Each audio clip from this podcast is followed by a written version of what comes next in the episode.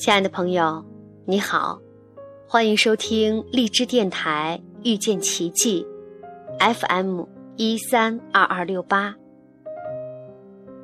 今天看了张德芬的采访，他说：“不愉快发生时，先看自己。”我深有感触，仿佛一下子悟到了许多。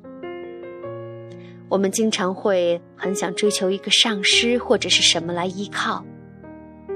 张德芬说，他以前也是如此，而他现在把所有生活当中给他困境的人，都当成是上师。我觉得这是为自己负责的一个很好的方法。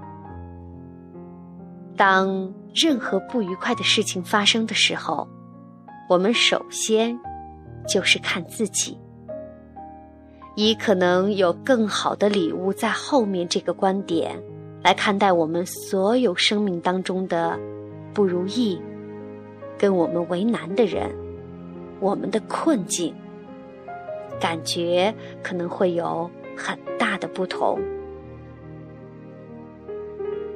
我创造了这个情境，让自己。去经历。如果我们都能这样想，就很容易把责任都放到自己身上。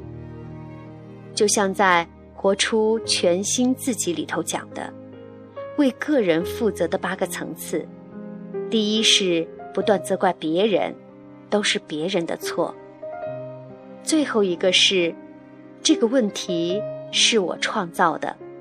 我想在其中体会什么叫做玩乐，什么叫做好玩儿。我想要学习到什么样的功课，所以我创造了这个情境，让自己去经历。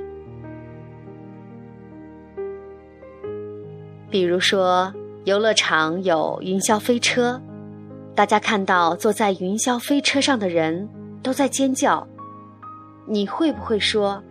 哎呀，好可怜！我不要尖叫，我要把这个云霄飞车的速度放慢，变成那种小火车，或者是嘟嘟车。试想，如果过山车这样，可能不会尖叫，同时，人家也就不来坐了。我们人生也是一样，如果太平淡。太顺，我们来这里干什么呢？我们是来玩的。那么玩游戏就玩的开心一点儿，甘愿一点儿。我觉得这是最重要的。所以可以把人生、把世界当成一个游乐场，然后你会看到不同的人出现，给你难过。也许这个事情过不去。达不成，又或者是你想要的没有得到的时候，那都是一个挑战。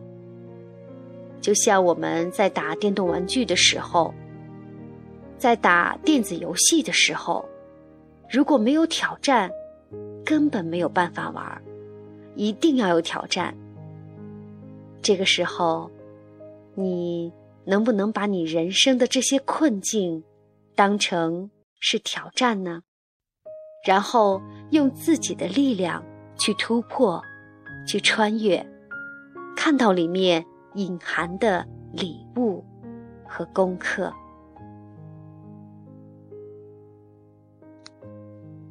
在《遇见未知的自己》里，讲了老人给若琳的信，信上写道：“人生很多事情。”都包装的很难看，像一个炸弹。你把它拆开，这需要勇气。现实生活当中，当生命发生一些困境的时候，我们真的是非常非常的愤怒，没有办法把它看成是一个礼物。往往经过了很长时间的挣扎和痛苦，有段时间，也许。会很低落，很低潮，所以我们就认为自己在痛苦煎熬里头。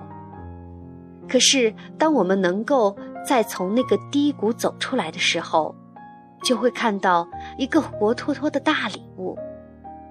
可是，这么大的礼物给我们的时候，我们却是躲之唯恐不及，然后还要愤怒的跟老天挑战抗议。所以说，头脑知道和心里完全接受那是两回事儿。你能不能把它看成礼物呢？可能要经过一些痛苦。让你痛苦到你觉得已经没有办法再挣扎，只能接受它是一个礼物。然后多看一看张德芬老师的书，或者是其他老师的书，多跟一些比较走心灵成长路线的朋友聊聊天，可能慢慢的会把你带上一个正确的轨道。就像是我们在刚开始所说的那句话：“一切的发生都是礼物，只是我没有看出来而已。”就是这样，亲爱的朋友，感谢您的收听，我们明天再见。